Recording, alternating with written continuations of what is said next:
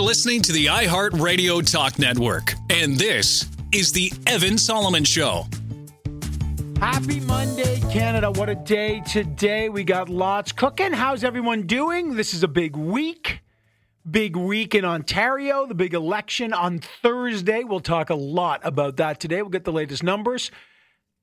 Big week in the conservative leadership race, the membership drive, June 3rd. That is a bonkers date. That's the big, outside of the September 10th election day, this is the big day in that race. So this is a big race.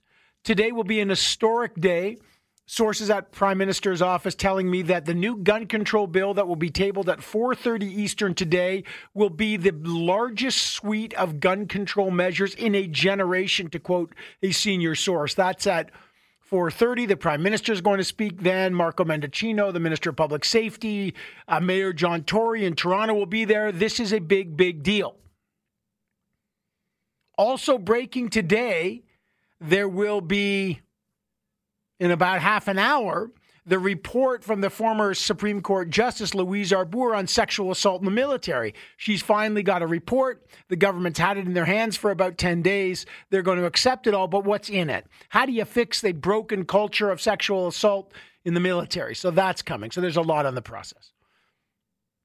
So we got lots on the deck today. I want to begin with a couple things. First, if you will permit me, it is my mom's 80th birthday today.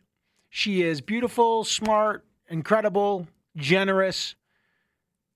She is curious.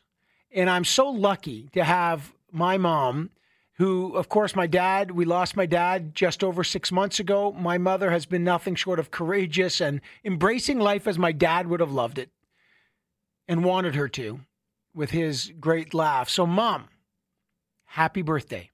I love you. You're fantastic. What a great mom and great grandmom and great friend. And she still inspires. She's just remarkable. And she stayed with us for about a couple weeks and she loves to garden, among other things, clip articles and, and, and teach me new words. She corrects my grammar on air. She says, Why do you drop your G's like coming up? She thinks that's wrong. So she loves her grammar. She told me the difference between a daffodil and, oh God, I've forgotten, Mom. Some narcissus. It starts with a J. Now I've forgotten. She knows a lot about a lot. Anyway, I just hope uh, all of us are still so alive with curiosity and so my mom's great. So happy, happy 80th. Uh, my power came back on 10 p.m. Eastern time on Saturday night. My, you just thank you to the hydro crews who have worked triple, triple overtime. Hydro crews, thank you, thank you, thank you, thank you. If you're on the hydro crew, we know you've been busting it out. We know you've been working hard. Uh, we were among the last. There are still like 7,000 people without power. It sucks. Some people said to me, Evan, now do you understand what it's like to be in an indigenous reserve without boiled water? Yes, I, I, I don't understand that in that way. But yeah, we all, anytime you're lacking the basics, it is terrible. And I really, a lot of people said, get a generator, buddy. And, and I live downtown Ottawa. You think maybe I don't need that kind of thing. Maybe you do now. Get a Generac 7, get a generator. And those people that have it had their moment. And anyway, that first hot shower was awesome. We were very happy about that. Thank you, hydro workers. So this is like a gratitude moment on a Monday. Mom, thank you. Hydro workers, thank you. Congratulations to our producer, Samantha, and we're going to do a segment on this, who ran her first Spartan race this weekend. If you don't know what a Spartan race is, those are these obstacle courses. You run up a mountain, you jump through hoops, you go under barbed wire, you climb things, you do burpees, you jump over fire. I've done it. They're fantastic. They're great. Samantha and her brother did it. And we're going to talk about what is your biggest challenge that you the challenge that you've done in your life. And I say that because Sunday, as I was working on question period, I rode my bike to work because all our streets are closed because the Ottawa Marathon, it's Ottawa race weekend. The the marathon and the half marathon were being run Sunday morning. And all the streets are closed. And I was biking to work early because the car you, you can't drive anywhere in Ottawa on, on race weekend, especially in the morning. And of course, I've run that marathon a number of times. I've run the half marathon a number of times. I love race weekend. It's a fantastic day. And I missed running it this week, this year, but uh, it was great to see people out there doing a challenge.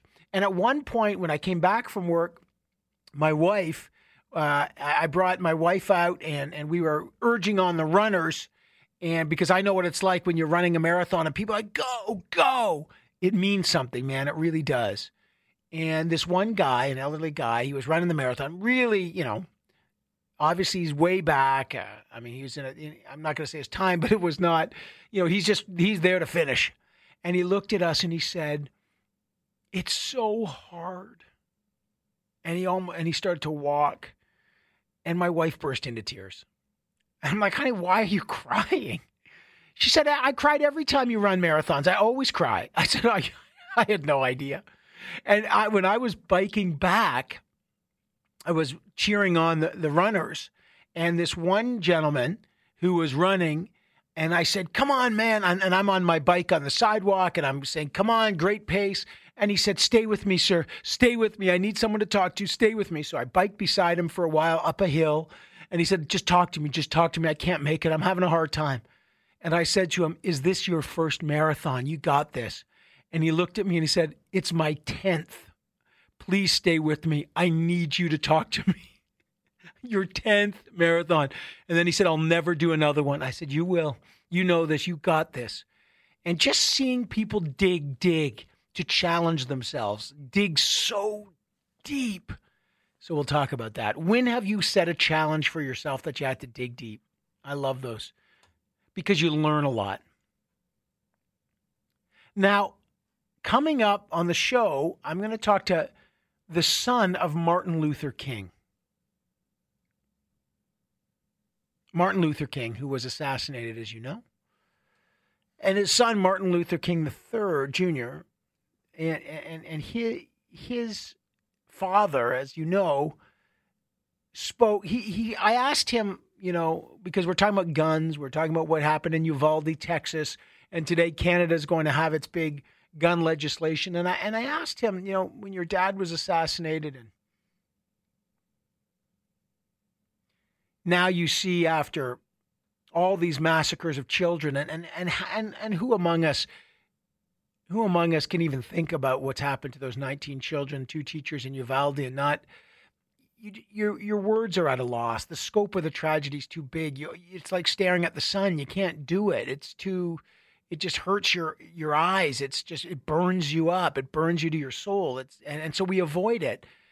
And I said to Martin Luther King Jr., as you're going to hear, I said, "How how how do you not fall into despair, sir?" And he said, "As my father said, we have to hew the rock of hope." out of the mountain of despair. We have to hew the rock of hope out of the mountain of despair. And that, that just stuck with me. So I'm going to play it for you next. Because we're about to get into a massive debate about gun, gun safety.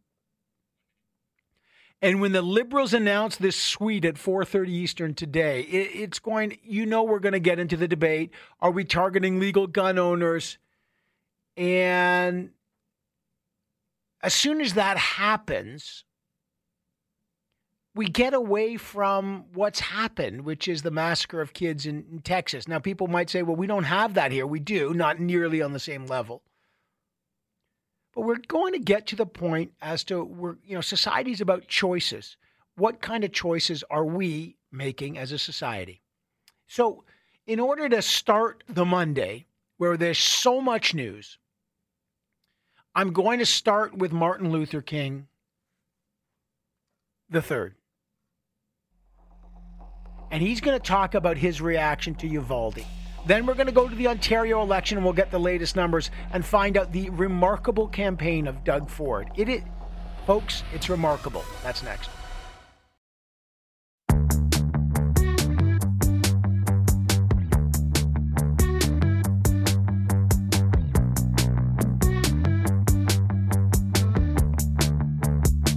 authentic voices, real conversations.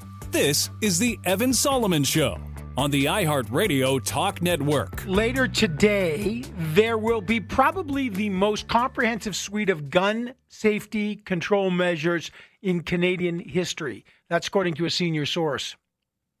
Red flag laws, mandatory turning over of uh, assault weapons the new handgun restrictions are going to be a big deal when uh, Public Safety Minister Marco Mendicino and the and the Prime Minister roll it out today.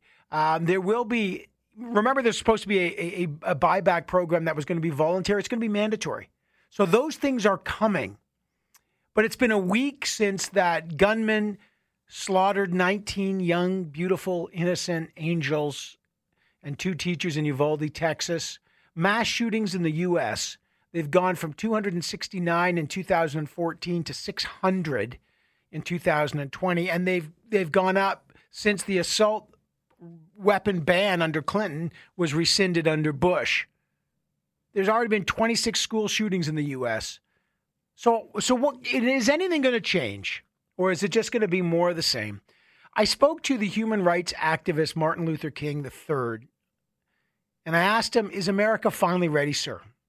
and, and always a pleasure to talk to you. To add gun safety laws or not, will anything change? Well, I think um, the tragedy, in my judgment, is that um, Americans are ready. Uh, the vast majority of them, I am not certain that Congress is ready. Uh, certainly, the Democratic side has proven over and over again by passing legislation um, on a number of occasions, certainly right after March for Our Lives back in 2018. Uh, the, the, and then, you know, the, the, the Democrats over a period of time passed a number of sweeping bills, but the Senate will not pass, or thus far has not. I'm not able to say for sure if uh, they will. I don't, I personally am one who is always hopeful, but I honestly do not have a lot of hope uh, that the Senate will do anything. Uh, the Republicans are standing in the way, they always do. It is very sad. I am not convinced what it takes to get people to move to action uh, when so many lives are consistently being lost by these horrific incidents. I thought, quite frankly, some years ago when Newtown, Connecticut, Connecticut occurred in 20- six children were killed, Right. that something was going to happen. Uh, now we've had 10 persons in Buffalo a few weeks ago, and just a few days back, we had uh, 19 tragic children once again and two teachers. And yet, uh, the uh, arguments continue to be made for more guns. We are a very sick nation, and no one is saying that or accepting that. Well, uh, but sir, I've known. Well, sir, sir, I just, I just think you say that it's almost like there's two Americas. As, as Uvalde, the grieving is happening there. 280 miles away in Houston, Texas, the National Rifle Association is holding its annual um, convention. Um, and, and, Donald Trump spoke there. Uh, the senator in Texas, Ted Cruz, said, You know who's to blame? He said, fatherless children, video games. President Trump said that this proves more guns are needed, not less guns. He's even advocating arming teachers. What's your response to that? None of those are the correct solution. Um, it is a, it's a sad day, uh, even in my own state um, the governor passed legislation a few weeks ago in, in, the state of Georgia so that you don't even have to have a registration. You're, anyone can get a gun and carry anywhere. Uh, that is going to be fatal for us at some point. And again, I, I don't want to be a naysayer or a negative mm-hmm. person, but I do want to deal in truth. The answer darkness cannot put out darkness. My father used to say, only light can do that. I mean, the National Rifle Association has certainly can do what it wants to do, but it's tone deaf for President Trump to say we need more guns or Ted Cruz or anybody. More guns is not the solution. The question I have is similar to what President Biden said, and I thought about that long ago. Why is it that a country with 351, 350 million people uh, has all of these incidents, and yet countries that have over a billion people don't have the incidents at the same level the United States is doing. We've got to evaluate, to take a mm. deep evaluation of what is going on.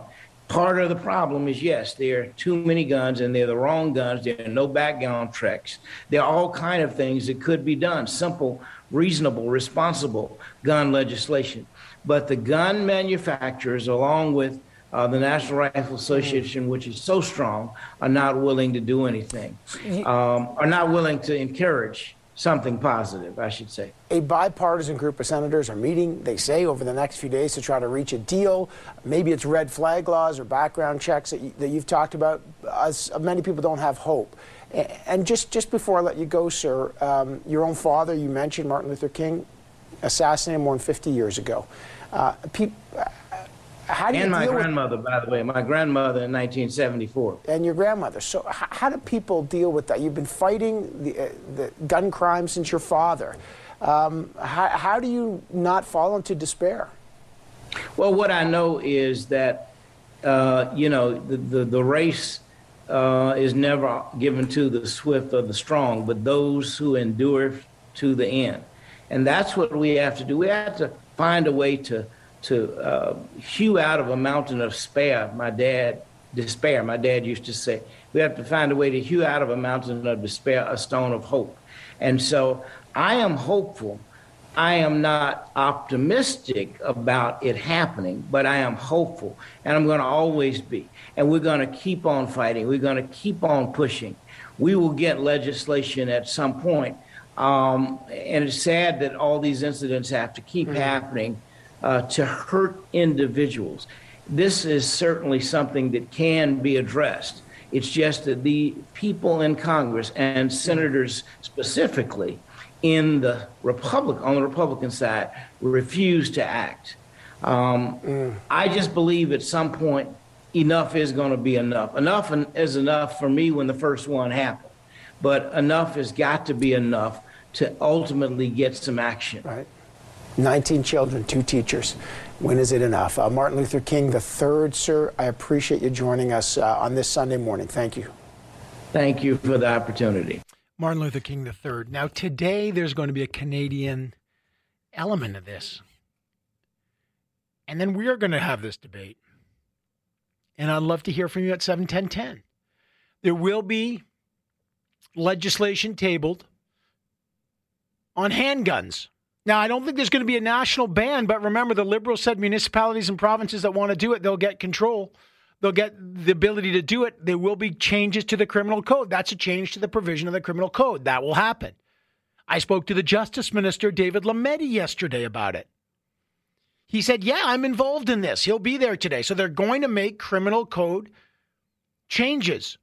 There's going to be a mandatory buyback of guns. Not, again, not voluntary, mandatory, especially for all those guns, 1,500 that this government has classified as assault style. Now, the most popular among them are, are the variations of the AR 15, which was used in the massacre in Texas. There's going to be a way to out. I think they're going to ban high capacity firearm uh, magazines. There will. They've said that but it's happening. There'll be money because they'll be criticized for this on smuggling. They're going they're going to talk about gun smuggling because so many guns come in. So that's happening today. Is there going to be, as some are reporting, the Globe reported, there's going to be a cap on the number of firearm licensings? And new handguns will be tough to get in. So Canada's about to crack down. So we'll find out at 4:30 today.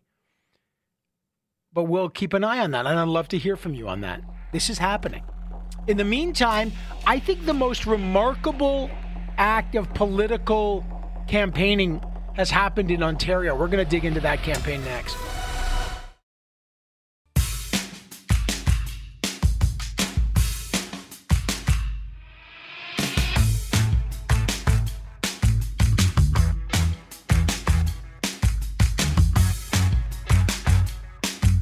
Strong views, powerful opinions. The Evan Solomon Show continues on the iHeartRadio Talk Network. I don't know what's going to happen in the Ontario election, but I do think if the polls are right, Doug Ford's going to walk away to a majority. Stephen Del Duca, the Liberal leader, may leap in seats, but he may lose his own seat. And Andrea Horwath, in her fourth campaign, will be out of a job. And here's the remarkable thing, and I, and I, I got to give credit to Doug Ford. This is one of the most remarkable campaigns I've ever seen, if it holds. Now, you never know. And I'll tell you why, real quick, because the polls are remarkable. You think if you're an incumbent and gas is approaching $2 a liter, the housing cr- affordability crisis, especially around the Greater Toronto area, is a disaster. It's been the top of the news. The long term care homes were eviscerated during COVID. No one talks about that. 13,272 people lost their lives in the last two years in COVID. Not a peep. High gas prices, high affordability prices, disastrous COVID. You would think Doug Ford would be in trouble. He's that's the thing about an incumbent. High inflation rates that. Nothing's touching the guy. No one's laying a glove on the guy. In fact, people are saying he, he's he's the best guy. So, what is going on in Ontario? To understand that, we had to go to Monaco, where John Wright, the executive vice president of Maru Public Opinion, is. And I was watching the delayed start of the Monaco Grand Prix. It was raining in Monaco, and I thought, oh my God. So they delayed it and they delayed it. And of course, the race was run, and the one of the great races of all time. And who was there but our good friend John Wright? Wow, very cool. There's a little delay on the first up. There's two races. You're watching the Grand Prix race, so give me your word on the Grand Prix and then the word on the Grand Prix Ontario. Well, thanks, Evan. It was it's kind of a trip of a lifetime. My two older boys and I, they're both Formula One gearheads, so we had to be here for that. And then we're flipping up into the battlefields of France, where my father, their great grand, my grandfather, their great grandfather fought, and uh, then we'll be there for D-Day on Juno Beach and head home. So a really great uh, visit for us. But yes, it rained, but then it was great afterwards. It was an exciting race, even though if you get the pole position, you uh, you're supposed yes. to win, but that didn't happen in this case. And then the last thing is, uh, my son met the winner, Perez, afterwards. So I got to tell you, I feel like a great dad right now you know what? I, I wouldn't mind joining your family. The trip, uh, thanks for your grand your grandfather's service.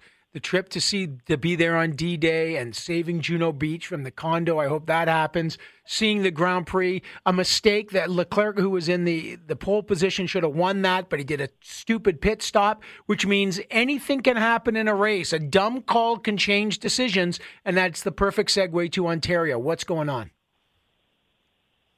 Well, there's a couple of things that are really important in this race. First of all, there just is not the desire for change. In the last election campaign, 63% of people wanted to throw the government out. This time, only 48%. Secondly, people have to realize you don't need a majority to get a majority. You need about 37, 38%. And the conservatives have hung in there uh, for the last many months. Even if you go back even to uh, the COVID days, the premier's approval rating for the handling of COVID was always around 40 to 43 percent. So a majority may not have liked it, but it's not enough to, you know, be on the bad side of an election. And I guess uh, the the third thing is, you know, you're looking at uh, two leaders, one not particularly known in Mr. Del Duca, who still has you know a legacy with the former Liberal Party, and you look at Andrea Horwath, who's got you know her first time, not so much a charm. The polls really haven't moved forward. Um, the last thing I'd say is this: what you said off at the top is is perfect. You, you know, when you think of the Conservatives, the wheelhouse for them is economics. It's about affordability. It's about um, you know making sure that jobs in the economy are running well. So this is right in their spot. Uh, the the COVID issue and dealing with long-term care, that's kind of in the rearview mirror. But they also went around to parts of Ontario before the election was called and made a lot of investments in long-term care homes anyway. So a great campaign run by the two campaign managers, uh, Kory Teneycke and Nick Kouvalis, who have really staged this by hoisting the budget, making sure the government can come back and implement the gas tax uh, leverage but the other two uh, really haven't broken through in any way, shape, or form. It's remarkable, isn't it? I mean, how uh, I, credit the Ford campaign with weaving through some of the mo you know an incumbent usually gets hurt by inflation an incumbent usually gets hurt by mishandling a crisis gas prices. An incumbent is hurt by a lot of different things uh, housing price.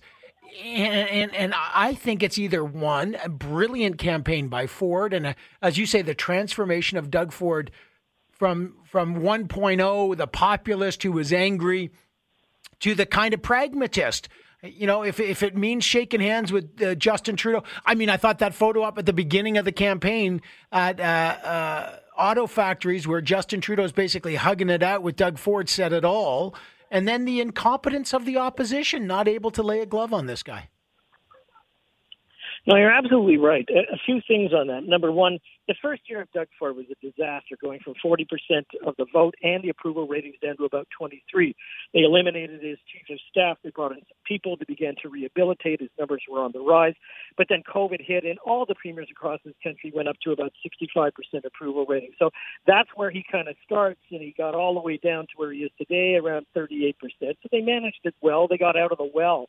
The second thing, though, is Doug Ford made a very important statement months ago, and that is we're fighting over the same voter. When you go to the 905, particularly in Brampton and some of the other places that are around Toronto, that is really the gateway for getting a majority government, you are fighting over Liberal votes and Tory votes. Two things have happened. Number one, you're not seeing that kind of fight take place. There's no proxy war going on, and Doug Ford has managed to be out there and in the 905 and talking about construction and jobs and the highways and that, you know, for commuters. The second thing is that he's got 30 to 35 percent of union households. That's yeah. critical because he's building infrastructure and all that sort of stuff. And lastly, the Liberals just have not been able to recover as much in those areas because he's been able to blunt it without having a proxy. So he's had a lot of things going for him, and the others have had a pretty tough time beating him on that score. Let's talk about this. Uh, speaking with John Wright from Maru, the fact that the unions are endorsing Doug Ford, not the not the NDP and the Liberals, I, I, I, think, folks, we shouldn't underestimate what this means in terms of a seismic shift in Ontario, and if you're a conservative across the country, what that means because you got to pay attention to that. That is consequential, John. The first campaign that I was ever privy to looking at was when I was a parliamentary intern at Queen's Park, and that was 1981. And even back then, Evan, Cliff Pilkey, you probably remember, and Davis, Bill Davis were trading barbs over rates and price controls. I have never, like I've been on the front steps of Queen's Park when the horses were up there against the union protest during Mike Harris. I've right. seen an awful lot of my time. I've even seen Bob Rae get eaten alive by the unions. I've never seen anything like this. It may not be the biggest unions endorsing him, but when two and two is put together, it's unions plus construction plus the economy plus trades. Monte McNaughton has done a great job in reaching out and forging those relationships, and it certainly is not going to the NDP this time. It's going to two things. Number one, the conservative government who is promising the things that the unions, this group, are looking for, and number two, it's for its own brand can't mistake the fact that Doug Ford, he may not be liked in downtown Toronto, but there are other parts of the city and other parts of the province where, in fact, the brand mm. is carrying, and we'll see where it's going in the north as well. So they've done a great job in, in doing this kind of campaign and making inroads into places that I can't recall conservatives it, doing so. Folks, progressives. If you're a progressive, this is a this is a turning point moment. I've got a minute, John. Does Stephen Del Duca win his seat? Hard to tell. It really is. Um, I think, you know, we don't have the look. I don't even know whether he's going to end up in opposition or Andrea's going to end up in opposition. I just have no idea. And the reason is because while they may be leading in the polls right now, the Liberals, you don't know whether that's enough to gain the seats that they need to get. All I know is this: there will be some changes in downtown Toronto, probably back to the Liberals. Out in certain areas, it's going to be a, yeah. a little tougher of a fight. But in Vaughan, it's going to be very tough because you've got an incumbent in conservative machine that's going after right. Mr. Del Duca. We'll have to wait and see whether we're out of two leaders that night or whether both of them stay in. Um, remarkable. Uh, John Wright. Um, first of all, the great pollster, the executive vice president of Maru Public Opinion. Enjoy your trip with your two sons, uh, honoring our men and women and your own grandfather. Thank you, sir. We got lots to come on the program. Stay with us.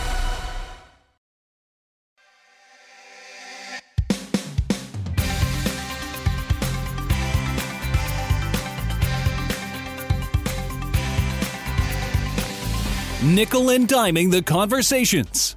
Literally. It's Evan Solomon on the iHeartRadio Talk Network.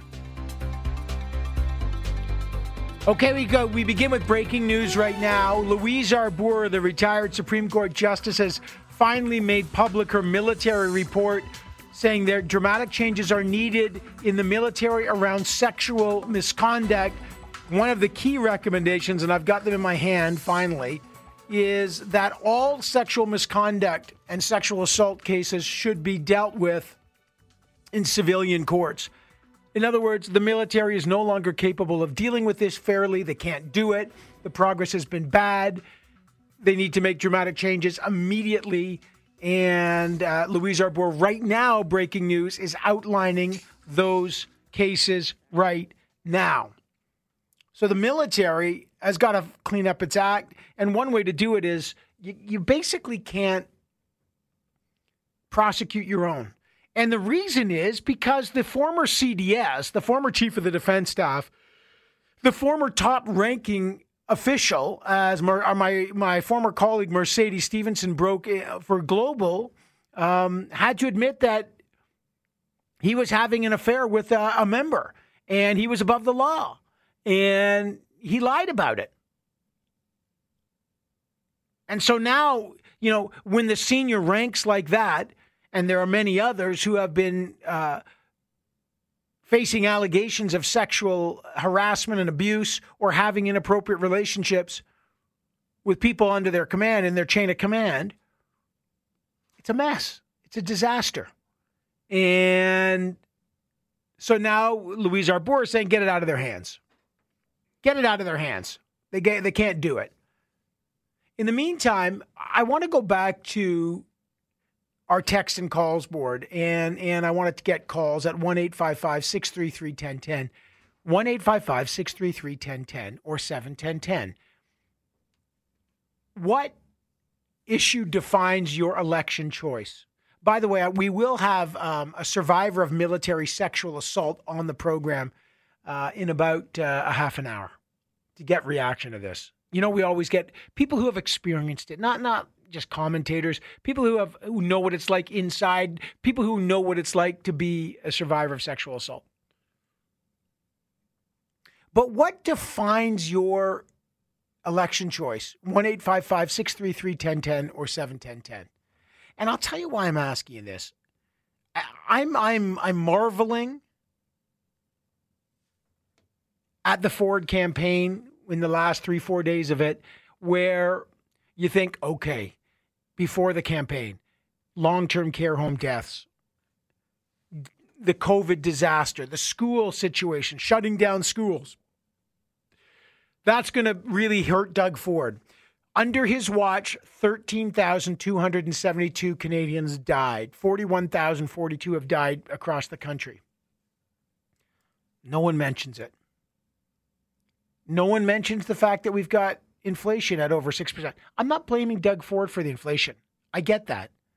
But leaders usually face that. Doug Ford's not in charge of the inflation issue. Doug Ford wasn't necessarily in charge of the COVID, but he, he made real choices on COVID. That one you can blame people on. Long term care home, privatization, lack of inspection, decisions that were not made. But it, housing prices in the GTA, this guy is, is moved through all that. It is remarkable. So then you think, what is the choice? I actually don't think this choice, this election, is about anything more than people don't want change. They're sick of it.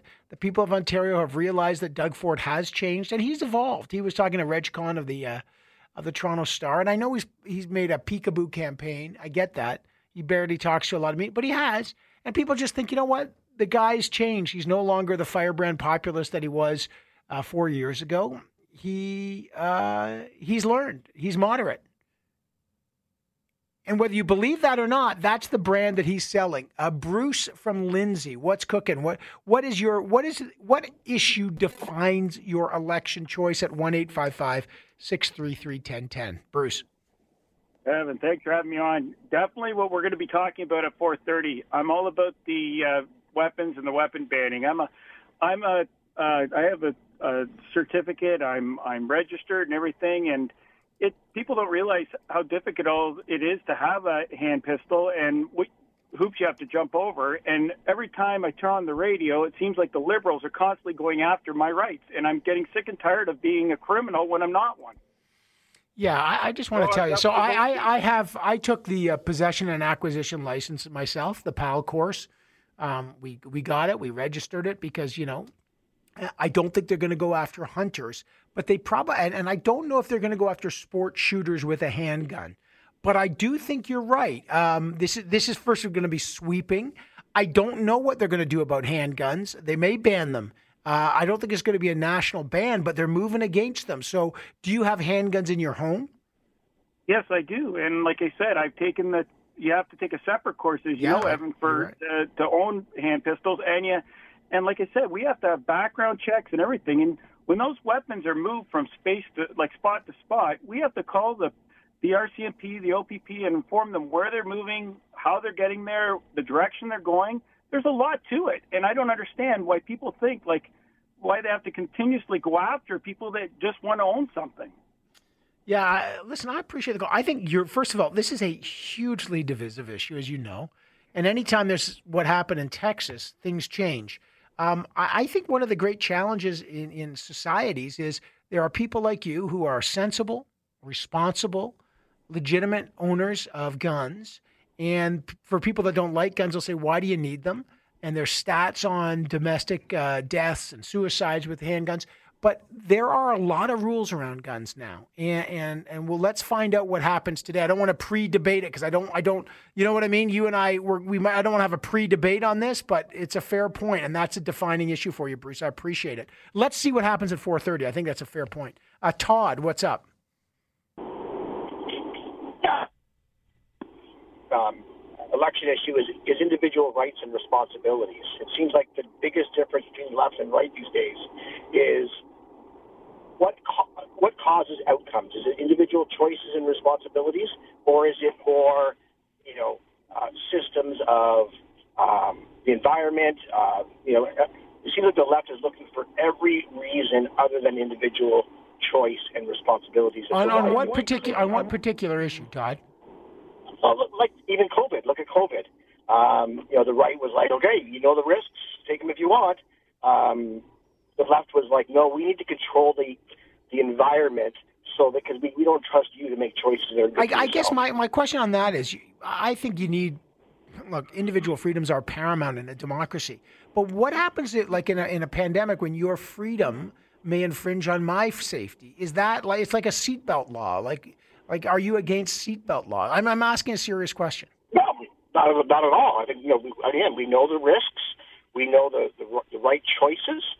We have to trust people to take those those make those right choices. The left seem like they don't want people to even have the choice.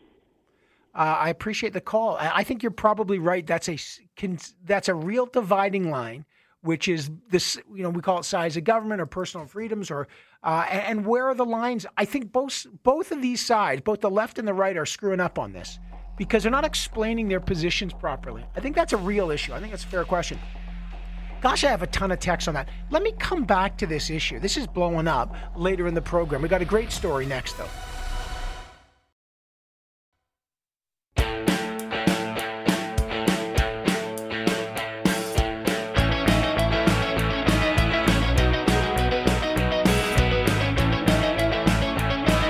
You're listening to the iHeartRadio Talk Network, and this is the Evan Solomon Show. So during the pandemic, kids were studying online, and you always think, you know what? I'm going to be a great parent. I'm going to have my kids study online, and I'm going to make sure it's great material. And when they watch TV, it's going to be educational, and that's the future. And I'm really going to go to the best sources. I'm going to make sure that my kids are really going to learn from the best sources. And then we learn because of a Globe and Mail and 12 other or media organizations who had access to data from the Human Rights Watch, and they say that all these education platforms in 49 different countries, guess what they did?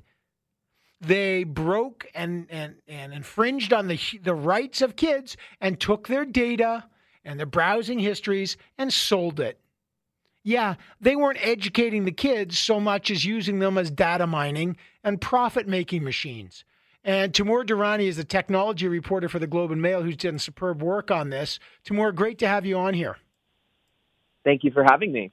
Can you give us a sense, like for a lot of people out there, they think, well, you know, I know, you know, I click on accept and and all these sites, they basically know my browsing history, and I get it. But what's different about this with online for kids' personal information? What happened here? Mm-hmm.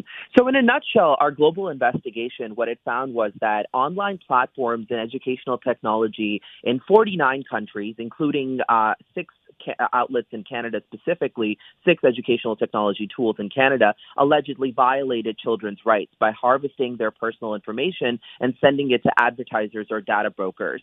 And in this case, some of the, you know, as you talked about during COVID, obviously governments had quickly jumped into supporting in some way or another, whether they were mandated them, whether they were, um, you know, procuring these outlets themselves, these educational tools themselves, or whether they were just merely recommending them. But what they did was they turned towards these different apps and websites, which are educational apps and websites. Um, and these corporations quickly started scanning over kids' data. Very quickly, they started sort of tapping into these habits uh, of a young captive audience, you know, for an extended period of time, which they hadn't gotten before. And some of the details about, you know, the things that they were able to collect include, you know, information about who these children were, uh, where they were located, you know, what they did in their classrooms, who their family members and friends were, what kind of devices their, fr- you know, caregivers are giving them. Um, but then also any website that, for example, had nothing to do with school, once they would go on to that during their class or after their class from the same device or sometimes even other devices, all of that information could be collected. If they doodled on a virtual whiteboard or, you know, uh, whether they were uh, searching for something online, anything, all of that data could be collected. And all of that, what it did was it built, started building this picture. And that was just the start of this.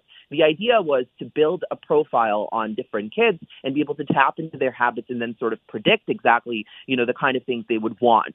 Um, it was intimate details. So, for example, sometimes they could tap into the child's sleeping patterns if it was important in the case of, you know, understanding exactly how the child would operate. Um, and then they would start sort of recommending different products to the kids, uh, putting up advertisements, but it wasn't just ads either, you know. So in the case with HRW, what they found, which is the Human Rights Watch, what they found was that in some cases, kids were being uh, given content that, that was completely against, you know, what their their end of the deal was, you know, signing on to it from a parent's mm-hmm. perspective. Mm-hmm. You don't think these are things you're going to start seeing as a result of it, but that was kind of the idea, in a, in a nutshell, of sort of the details of uh, kind of kind of the details of what kids were getting. Yeah, a tech reporter for the Globe and Mail, Temur Durrani. Um, t- talk about first of all, um, are they breaking rules? I know in the states that there has to be parental consent to collect data, right? Uh, tell me how old these kids were, if they're breaking any laws here, and and, and frankly, if you can, uh, what sh- what are these allegations against what particular organizations here? Okay, so well in Canada, it's very interesting because part of it is, uh, and this was something. So I talked to a bunch of experts about it, um, who told me that that's kind of biggest reason for why for so long before even the pandemic, a lot of these companies have gotten away with this. Of course, this was different because this was kids, and so there was a different level of consent involved. None of that consent was, you know, given from parents. Parents most of the times didn't even know that this data was being collected by these apps. It was the government sort of that had quickly signed on to them and didn't actually realize that this was, you know, already happening. Some of the governments didn't even probably know that this was happening because that was not part of the, you know, they didn't need to be informed because there was nothing technically illegal happening. In the U.S., parental concerns about privacy protections for this nature have led to legislation. Um, and that legislation is, you know, the COPPA, which is Children's Online Privacy Protection Act. And that requires, as you said, parental consent for collecting such personal information from children under 13. But in Canada, we don't have any applicable law. And the only applicable law that we have here is a UN uh, a Convention on the Rights of the Child, which which provinces are bound as signatories to that, but language in that actual law, which is the UN law, is very, very vague. You know, so, so in other words, they're not breaking law. They can swipe any data they want, and there's no recourse for parents. Exactly, exactly. There's not much, you know, really there legally that you can actually call out. Um, I'm going to read you a really good quote that I got from an expert, which uh, she really, I think, nailed it in the way that she sort of described exactly the problem with a lot of uh, companies and the way that they're, you know, sort of why they're allowed exactly in this case. And in this case, CBC Kids was really important. So I do want to talk about, you know, as you said, some of the companies that have been named here. CBC Kids was actually named as a as a worldwide global study in this case by HRW because of almost breaking every single rule that HRW was looking at in terms of how this was collected. And so this speaker, so she she she's a she's a consultant, she's a lawyer as well, um, and she consults on data consulting. Her name's Sharon Bauer. She said the way that a lot of companies get away with this data collection is to say they do not know the identity of the child, that they're not collecting their names, that they're not you know doing any facial recognition work, and it's completely anonymized information. And then she says, and if it's anonymous information, then it's not personal information. And then if it's not personal information, privacy legislations don't apply. So, you know, there's always an excuse sort of at the next step. And that's they, they, they called anonymized data. Like we don't, it's, it's just, it's general data. It's not about your kid.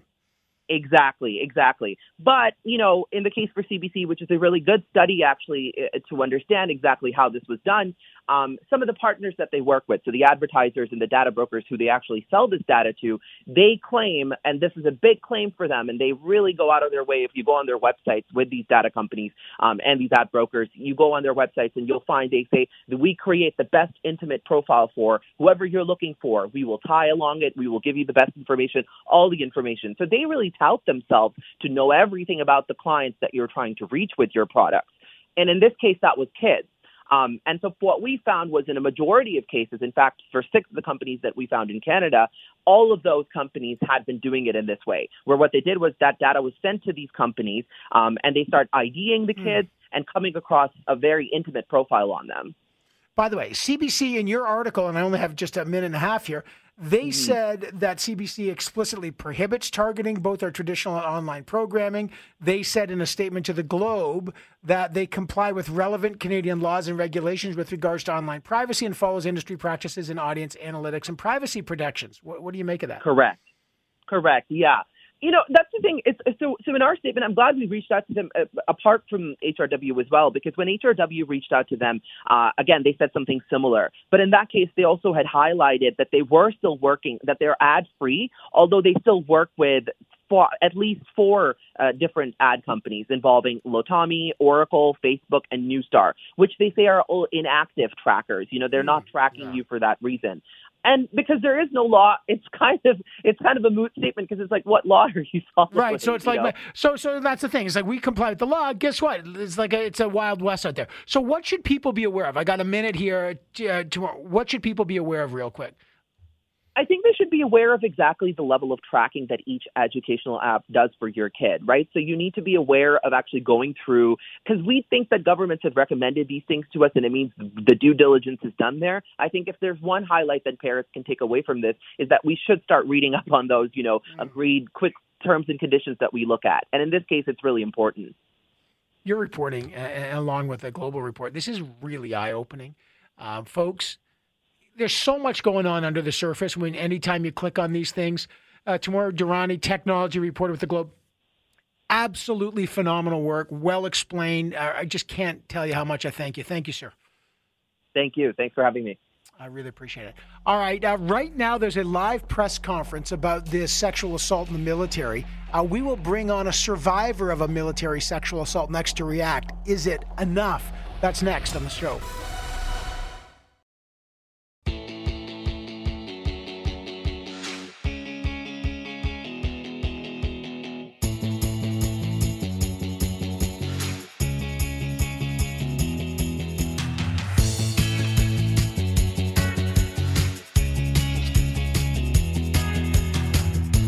If they said it, we'll call them on it. You're listening to The Evan Solomon Show on the iHeartRadio Talk Network. The military should not be the ones in charge of any legal process involving sexual assault and harassment. That is one of the key takeaways today from the Louise Arbour report into sexual misconduct. It's got to go to the civilian courts. The military can't oversee this. It's destroying the culture of the military. Right now, breaking news right now. You can hit a breaking news sting there, uh, Chris. The defense minister is speaking right now about survivors and victims groups saying, look, we are going to make dramatic changes. The question is, is it enough? Well, for Sam Samplonius, a survivor of military sexual assault and the co chairperson of It's Not Just 20,000K, a support and advocacy group for victims of military sexual assault and trauma, is this enough? As she joins us now. First of all, thank you for your service to our country. Um, what did you make of this report? Um, 48 recommendations today that the federal government has to, to make. We've seen this movie before, report after report, nothing's changed. Yes, it's true. Um, and that's one of the things that we're going to this being very cautiously optimistic, as always. Um, we are hopeful that with the changes that have been going on so far and the, the buy in from lots of people, um, in particular the minister, um, she's made it quite clear to us as a group whenever we've had meetings with her to uh, her commitment to making these changes is definitely sincere. Um, again, though, everything there's the, the, will to do something, and then there's the ways to do something, and there's not always the way. Um, it's that that fine balance of trying to get the will and the ways together, and of course, mm. things cost money. Um, that's what my biggest concern would be is that it's you know we have these recommendations, but it takes money and people to put recommendations into place. So really, it's it's cautiously optimistic. Um, let, let me play you a clip from Louise Arbour. maybe the the critical recommendation out of the many here is this one here. Listen. I recommend that criminal sexual offenses should be within the exclusive jurisdiction of the civilian criminal courts. She said the military has been insular, resistant to change, culturally, structurally, uh, and there's just been no accountability. Um, is does that jibe with what your you saw in your experience?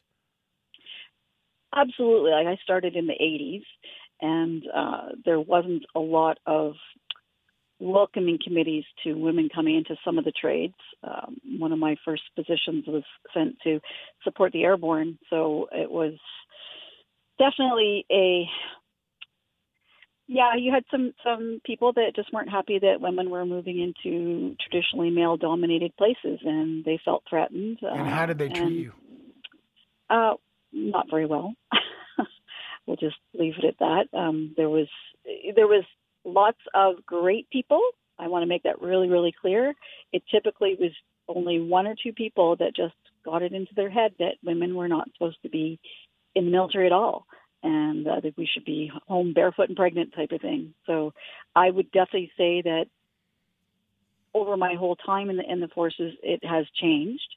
Um, there's still those few people that are convinced of that, but I think society itself has changed as well. Like the, the role of women in the workplace has changed greatly in many different mm. corporations and and we're seeing a new generation of people come in to the forces that you know they've had working mothers and they've had working families and they understand the the importance and role of having multi genders doing you know whatever they're skilled and able to do. Like i've never been an advocate to say women should be allowed to do everything. Um, i think people should be allowed to do everything based on their skills and abilities. And we don't all have the body types to be able to do everything. And so i feel that that is a legitimate reason to you know say that a person can't do something, but to say that a woman or you know a person of color or anybody else can't do something just specifically because of their physical attributes has always been an annoyance to me. hey, you got a path. There, there's obviously certain capabilities you need to do it, no matter yeah. who you are. Um, exactly. You, you you have talked about uh, speaking to um, Sam's Samplonius. Um, being sexually assaulted three times by fellow military members, and you did not, you had no one to report to. And but you know, here we are. That's it you're talking about the '80s, but here we are with uh, with the CDS General Vance, and his having an inappropriate relationship, not telling the truth about it. The highest ranking soldier, military person. Um, what are you? What are your greatest concerns about another report? If you said, okay, I, I like what they're doing, I, I know this is important, but I've seen this movie before. What would your top key concerns be right now? And and frankly, questions to the to the defense minister. Uh, the questions being, what are the priorities that they're going to do things in? So now that we've got it you know a chance to. I haven't seen the report yet. Um, of course, I was just watching the the news conference just as you called, so I I got a few of the, the the points from the news conference that I've seen so far, and it sounds like they've they've done the same thing. The minister's office and and any connected people, they've looked at what the recommendations are. They prioritized them. We we do recognize that some of the recommendations made are things that have already been implemented. Um, our biggest thing is going to be implementation. We're going to want to ask okay, so there's these recommendations for specific things. And I think as a group, we to look at all the recommendations and really prioritize ourselves which ones we want to push forward to the, the beginning of the pile. And we can't really do that until we've had a really good look at it. We've gone back to our stakeholder groups that we have. We have an advisory group within our within our group as well that is made up of retired people, serving people, because um, we have to remember what's happening here currently does affect the people that are presently serving, but there's also a lot of what's happening there that does affect the people that have served. You know, our veterans that are out there, and they they want to see the changes as well. Even though it's not going to affect them now, they still have that desire to to, to know that the CAF that perhaps either hurt them or didn't treat them as well as it should is going to be a better place because we all want it to be a better place and for anybody coming into the system to have a way better experience than some of us did. Some of us had awesome experiences. And for the most part, I had an awesome experience too. There was just a bunch of people that uh, made it not a good experience. And in some cases, a couple people that made it the most traumatic and horrifying experiences of my life. So I don't want to see that happen to anyone else, and that's why we advocate the way we do now. Is because we want to make sure that others don't have to go through the pain that we've had to go through. And I feel that um, Minister Anand has made it very clear and is very sincere in her desire to want to do things. However, at the same time, she's also a political figure that she needs the money and the backing and the support of many things around her. So it's it's great that she's she's got the will to do it.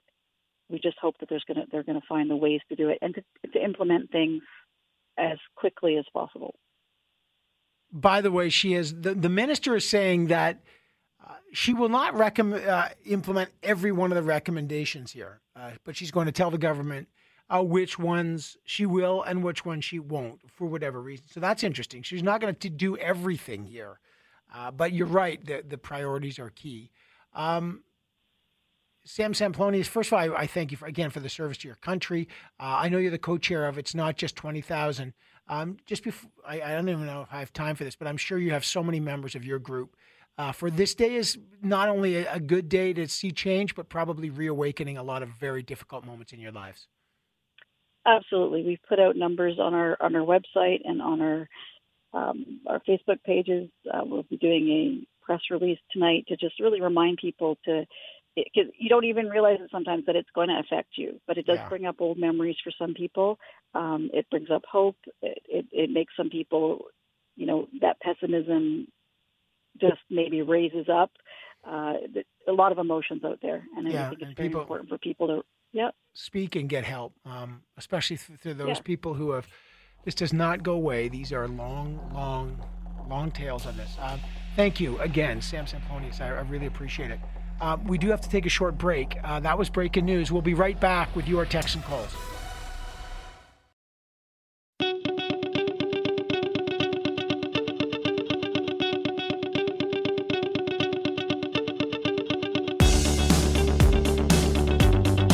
Time in your car doesn't have to be time wasted. Join the evolution of talk radio. This is The Evan Solomon Show on the iHeartRadio Talk Network. Welcome back to the show. So here's the number to call me 1 855 633 1010, 1 855 633 1010 or 71010. This weekend, Samantha Pope, our wonderful producer, ran her first Spartan. If you don't know what a Spartan is, there are these races where there's, you know, a dozen or 20 obstacles. You crawl under barbed wire, you jump through fire, you climb up things. It's muddy, it's tiring, it's great. I've done them. Uh, and if you don't make one of the obstacles, got to do burpees, which are gross. It was also the Ottawa race weekend, so people ran the 10, the 5, the half marathon, and the full marathon. And I remember my brother, who who who has like 20 years ago ran a marathon. He said to me, "Why do you love doing things like Spartans and marathons?" He said, "Why don't I just do this? Why don't you do something fun? Like if you really like pain, I'll whack you in the side of a head with a two by four. You can feel all that pain, and then we can go do something fun." Like you don't need to chase pain. And I say, well, I like it because I like the challenge. I love the challenge. And it leads me to believe what is the biggest challenge that you've chosen to take on? Maybe it's a 5K. There was someone in her 90s that did the five, I think the 2K or the 5K. What's your biggest accomplishment? I can tell you in my life, when I go through hard times, and we've all gone through hard times or up and downs, I go back to what I call marathon brain. I do it all the time. I know I'm tired. I know it's a long day. I know something's weighing on me or something's happened. And I go back to that brain that when I train for a marathon, I just one foot in front of another, keep going, keep going. I know this is hard, but it will come to an end. It'll get, you know, it ends. And I just keep moving. And and I call it marathon brain. And it has helped me through a lot of dark times, to be candid. And I just keep going. And it and it and it and it takes some training. Uh, Sam was here, so so let me know one eight five five six three three ten ten. Maybe you ran a marathon, maybe you did a Spartan, maybe you did an ultra, maybe you just did a five k, maybe you just did something else, climbed a mountain. Sam, why did you end up doing a Spartan? Like, what inspired you to do it, and and how? What was it like to crawl under? What was the hardest thing for you? Right. So I, so my brother and I, we were kind of wanting to find um, a challenge. We're both former competitive athletes, and I really missed, you know, competing against teams and being competitive and all that. And so my brother and I were kind of thinking, oh, well, you know, what, what's something that we can do to kind of get back into our competitive spirit? And um, I had some friends that had done Spartan races before, so I figured, you know what, it just, it would just it was the perfect opportunity. So I signed up, and oh my gosh, was it ever fun! I had, it. I, I loved it. I actually had to hobble to reach this microphone. I am so sore, but are you I, uh, actually sore? So oh what was the gosh. hardest part for you? Yeah, so I just want people to know, like you have to crawl under muddy barbed wire. Uh, you have to jump through fire. You have to run up a mountain. You've got to climb obstacles. You got to throw things. It, I, I, it's fun, but but what was the hardest, the challenge that you thought I can't do it? Right. So I so I'd say there were definitely challenges that I didn't complete. Um, the monkey bars I couldn't. I had to do burpees, but the thing that I was most proud of, I would say, and my brother was also really um, proud that I had completed this as well, is that I am almost terrified. I'd say I'm terrified of heights. And there was this one challenge where you had to walk up this really large pyramid and um, a very similar obstacle as well, where you had to um, climb over like this vertical wall essentially and I didn't think that I was able to do it. I was just I was afraid Were you of shaking? height. You were yes. shaking? Oh, Oh, you should have seen my legs. They, they were just shaking. I'm like, oh gosh, am I going to be able to complete this? And I just told myself like I can do it. Like I'm almost done. Let's just keep pushing. And I made it to the bottom. I didn't have to do any burpees. So good. We're all good. So So good. One eight five five six three three ten ten or seven ten ten. So no parachuting for you. Uh, no. Funny thing is that I've actually I've been thinking about doing skydiving, but I, I've I've been told that it's a little bit different. Like even if you're afraid of heights, skydiving, I've been told it's a different feeling, but I'm not sure. I, I got my I got my parachute license when I was the day I turned 18 and my father I remember he came up in the plane with me. He's like I want to if I you're there. And I remember what happens is when the jump master says you know uh, jump and you you kind of jump out the side of the plane but of course you can't see you know if you're in the plane you don't know what's happening and for the first couple jumps there's a rip cord anyway so you go jump 1000 2000 3000 4000 5000 check 1000 and, and then you check to see if your chute's opened and if it's not you pull your rip uh, for your emergency. But uh, and then it opens and it's you know it's a low performance sort of army chute. And I remember my dad said after he, he said I, I said to the jump master, uh, "Is my son uh, did his parachute?" I was like, "Yeah." He said, "Buddy, it's fine, it's good." But but yeah, I remember that, and uh, I got a caller on the line. Um, Joel, what's up? Hey, can you hear me okay, Evan? I got you perfectly, man. What, okay, what's there your challenge? so much static when I was listening to you talk to the other caller. Yeah, hey, hi. Uh, so back in the early '90s, because I've done some good walks, I've, I've done some bungee and skydiving, but early '90s, uh, my buddy moved to Cali, and I wanted to drive down there. So I drove through Canada, crashed out, slept over in uh, Seattle, and from Seattle I drove down to a place called Buena Park, California, which is in Orange County. That took me 24 hours and 25 minutes straight. Wait, you did not stop? You didn't No, sleep? sir. Well, I had to get gas. No, no, you got to pee and get gas. I get it, but Yeah. but like, why didn't you like enjoy? You just roared. No. I, I just was so I didn't know anybody down on the way. You know, I just thought I, that's where I want to go, and I want to get there and enjoy myself. And so when I lived there for a while, I drove back, and I didn't have much money left, but I wanted to beat my record, so I drove 36 and a half hours. I Oh, crashed between Nashville and Knoxville, Tennessee, on a on an off ramp. Oh man, I hope that. Well, uh, thank God. No, that, it was that- good, man. It was exciting. Uh, Are you know, you, were you coffee, jacked up uh, on coffee? Or, yeah, maybe not Red Bull then, but yeah, that is No. hilarious, Joel. Oh my God. So- so, so now for you, like a long drive's nothing. You, you got to get used to it. You know, if you don't drive for a while or you don't drive long excursions or trips, though. But yeah, I know I've done uh, I've done some good. You know, we go up to uh, Cochrane. Um, you know, done some good runs uh, here and there. But I, I, I bought an El Camino in Ajax actually. So that El Camino, I'll never forget that either. That was a great car. The El Camino, man. Joel, I love it. Joel and the El Camino is my vision of the day. Thanks, brother. Uh, I got someone, hey, uh, this is Ken says, hey, Ev, I just ran my first 50K ultra trail race this weekend, a month before my 61st birthday. What a great day. Ken, Kenna. I have never done an ultra. Uh, that's eight kilometers longer than a marathon, but it's on a trail. They are hard. You're 61, Ken. Congratulations, brother. That is awesome. Wow. Totally inspirational. Uh, Bruce in Barrie, what's going on? Yes. How are you doing, Evan? I'm fantastic. What's your challenge? Well, I learned to teach English as a second language when I was, oh, 65, 70. And I got the opportunity to go to Beirut, Lebanon, before they had the, the big explosion, thankfully. And uh, they have a industry there for teaching English as second language. Well, English just to children uh, who were Syrian refugee kids. And I spent nine weeks, and I tell you, that was the biggest challenge I've ever faced. Looking in the face of these kids who didn't understand a word of English, and I didn't understand a word of Arabic, trying to help them understand with big flashcards uh, A for apple, B for beauty, for blue. and it was a wonderful How- challenge. maybe the so wo- glad I most did it, 'cause rewarding experience of your life, too?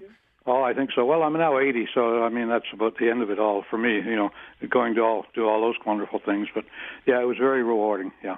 Oh, you're great. Hey, hey, thanks, Bruce. And and by the way, it's not the end of it. If you're still going to Lebanon and teaching English to refugees for nine weeks, you're my kind of guy. Thank you, Bruce. And, and great. Oh man, I have so many things. Evan, I'm 69. I've done 25 marathons since 2009. Hardest was Big Sur with the Hills, Berlin, London, New York, Disney, Iceland. Wow, Laurel, way to go. I, I've done the London Marathon, never New York. Evan, I rode 313K last Saturday, longest ride I've ever done. Are you mad? Well done. Evan, I, this is my favorite one. Evan, I once ate two Tim Horton breakfast sandwiches in one sitting and didn't use the toilet for 24 hours. That is a challenge. Uh, Jess goes, LOL, Ev, got to be marriage and having children. Yeah, you know what? Great, greatest thing in the world. Someone else says being a father. Evan, I've run my ninth marathon. being a father. I, I can I just say, being a father, uh, best challenge of my life. Loved it. Uh, I'm uh, running my ninth marathon. There's nothing better than training and putting your body through a marathon. Well done. Evan, I rode a seven day mountain bike race in BC, says Rick. I love these. Keep sending me these. By the way, we got an awesome story coming up about roller skates next. Hang in there.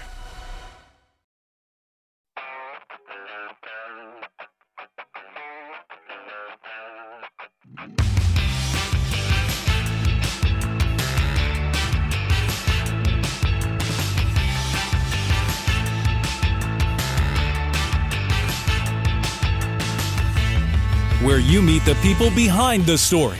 It's the Evan Solomon Show on the iHeartRadio Talk Network. Welcome back to the program. I love to end the show with something that makes me smile. Because you know we've had the story of the sexual misconduct. We're going to have the the legislation coming up at 4:30 on guns. So believe me, there's going to be enough things in this world to divide us all. But Renee Forrestall, a resident of the beautiful city of Halifax, has a great story uh, about roller skates, and uh, Renee joins us now. Renee, hi. How, how first of all, how's it going there in Halifax? It's beautiful, hot, sunny day. Birds are chirping. It's lovely. Now, roller skates are kind of back. Like my wife and I used to like the old uh, roller blades because my wife's a real good skater. So we like to rollerblade around. I loved rollerblades. She was a roller skater, which I wasn't. But just to, before we get to what happened here, tell me when you were young, you had some some hot roller skates. Is that right? I did. Well, you know, there was I don't know at the time there weren't too many uh, varieties. They were white with red wheels, and they were just lovely, and they suited me just fine. Not a lot of people roller skated on quads around Halifax, so I was probably the only person I really knew that did on this. quad. Like this is like from the movies, right? When people would go to the roller rinks. Did you ever have like before we get to this? Did you ever have a little romance on the roller? But you know, go to the roller rink and hold hands, and there was a song on. No. really? I did. I did go once uh, to uh, one of the uh, events, but uh, yeah, well, it was uh, really kind of crowded and a little bit intimidating. I actually prefer to just roll around by myself on the waterfront. And are you a, are you a, a, like? Tell me what kind of skater you are. Are you like a great skater or just like a No. regular old skater? Just a regular old, trying to stand up and keep up, and uh, you know, just take it easy. I'm not a derby queen or anything. Okay, so you're not that person where you zip by and you do the loop to loop and everyone's like, "Whoa!" No, no, no, no, no. Okay, well, because you got the hot it. skates, you got the white leather, and then you got the red wheels and the red laces. You're grooving. So, Mm-hmm. what happened to your favorite roller skates? Well, I think at some point, uh, my school, I was at the art college, and they were having uh, the very first yard sale. And I thought, wow, this is cool. A yard sale, imagine. I might, uh, I'm just going to go around my room and pick up things and just see if they might sell. Anyway, to my chagrin, the roller skates were there. I brought them and I sold them. And I really uh, felt terrible as soon as they sold. And and that was kind of the end because after that, roller skates quads weren't really available much. No, it went Uh, all to well, the- blades. the, quads were done. in lanes, yeah, the inlines came in, and and I really never liked the inlines. So Okay, so then what happens? Forty years later, what rekindles the romance? so in Halifax, they're opening in Spryfield, around the corner from us. Um, uh, Upshaw's, I think it's called Upshaw's Roller Dome. And I thought, well, that's cool. My 60th birthday was coming up, and I thought, you know, I've always regretted selling the roller skates. I've always regretted not roller skating, and God, you know, it's it's now or never kind of thing. I'm 60. Um, I think I'm going to get some roller skates and just try it again. So I um, I went on uh, marketplace and I found some. The lady was selling some, so I bought them, and I tried them out, and um, I actually used them for a few weeks, but they had light up wheels, and they were kind of stiff. The trucks, which is the thing on the bottom, Right. were pretty pretty tight. The wheels were pretty tight. There wasn't a lot of give, and I thought, gee, you know, those old skates they used to make like in the 70s, uh, they were wonderful. Those old skates I used to have. I wonder what the chances are of finding some uh, vintage ones. Anyway, so uh, yeah, should I you go went on? on. So how did you find them? What? Ha- so then what happened? Well, I I went online and I thought, what are the chances? So I went on and I looked at some vintage skates, and uh, oh my God, they were so expensive. I couldn't believe it. They're like $150 and $140, and I thought, gee, you know, uh, not likely gonna gonna get a pair. So, but I put my notification in, and then uh, one morning, I think it was Thursday Fri or Wednesday morning, something like that, last week, a couple of weeks ago. I can't remember now. Anyway, last week, um, it popped up that it was in my inbox and uh, th- there was some skates on sale and they were 40 bucks. I thought, wow, what are the chances? And I was up early, so I thought, good, I'm going to message them right away and the person and uh, see if they'll they'll hang on to those for me for after school. Anyway, because they, you know, they, the problem with the ad though didn't list the size. They looked pretty dirty. Uh, they, They looked, looked old. Antique. They looked old. Oh boy, yeah. but you shabby, get no them, and, and like, but you went for it anyway, right, Renee? I went I went for it because they were cheap and I thought, well, you know, worth a try. They have red wheels like my old ones anyway. Yeah, so I did I did go for it. Yeah. And what happened when you saw these puppies? Well, I I drove over and the house kind of looked a little abandoned and I got to say I almost turned around and left because it was spooky. You know, there was no furniture, the doorbell was Oh, broken. So I kind of did the COVID thing. I kind of knocked on the door and jumped back and kind of stepped back about 10 feet.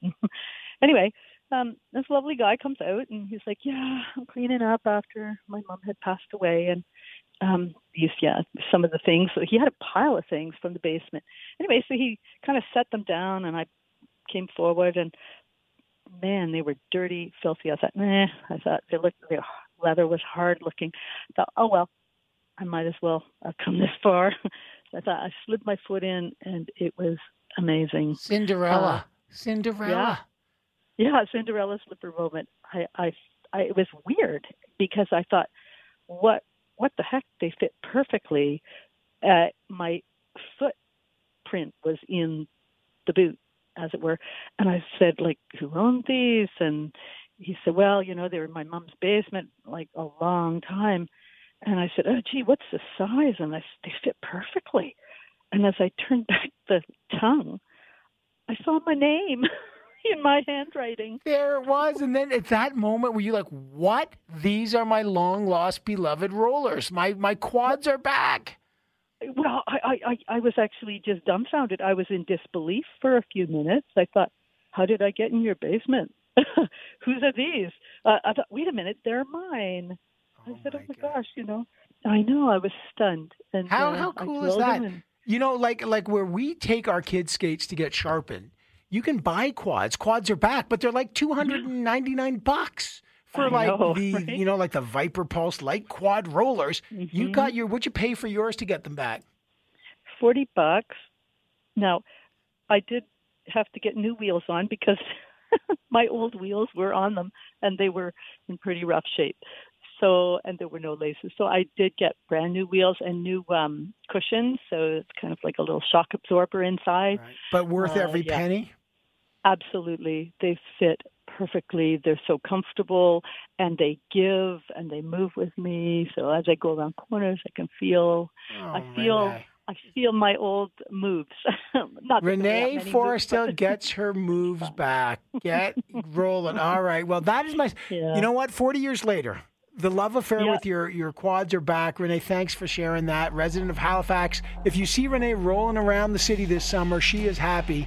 She's on her own eight wheels. Uh, folks, lots coming up. I'll see you on Power Play tonight. That does it for us today. Thanks for listening.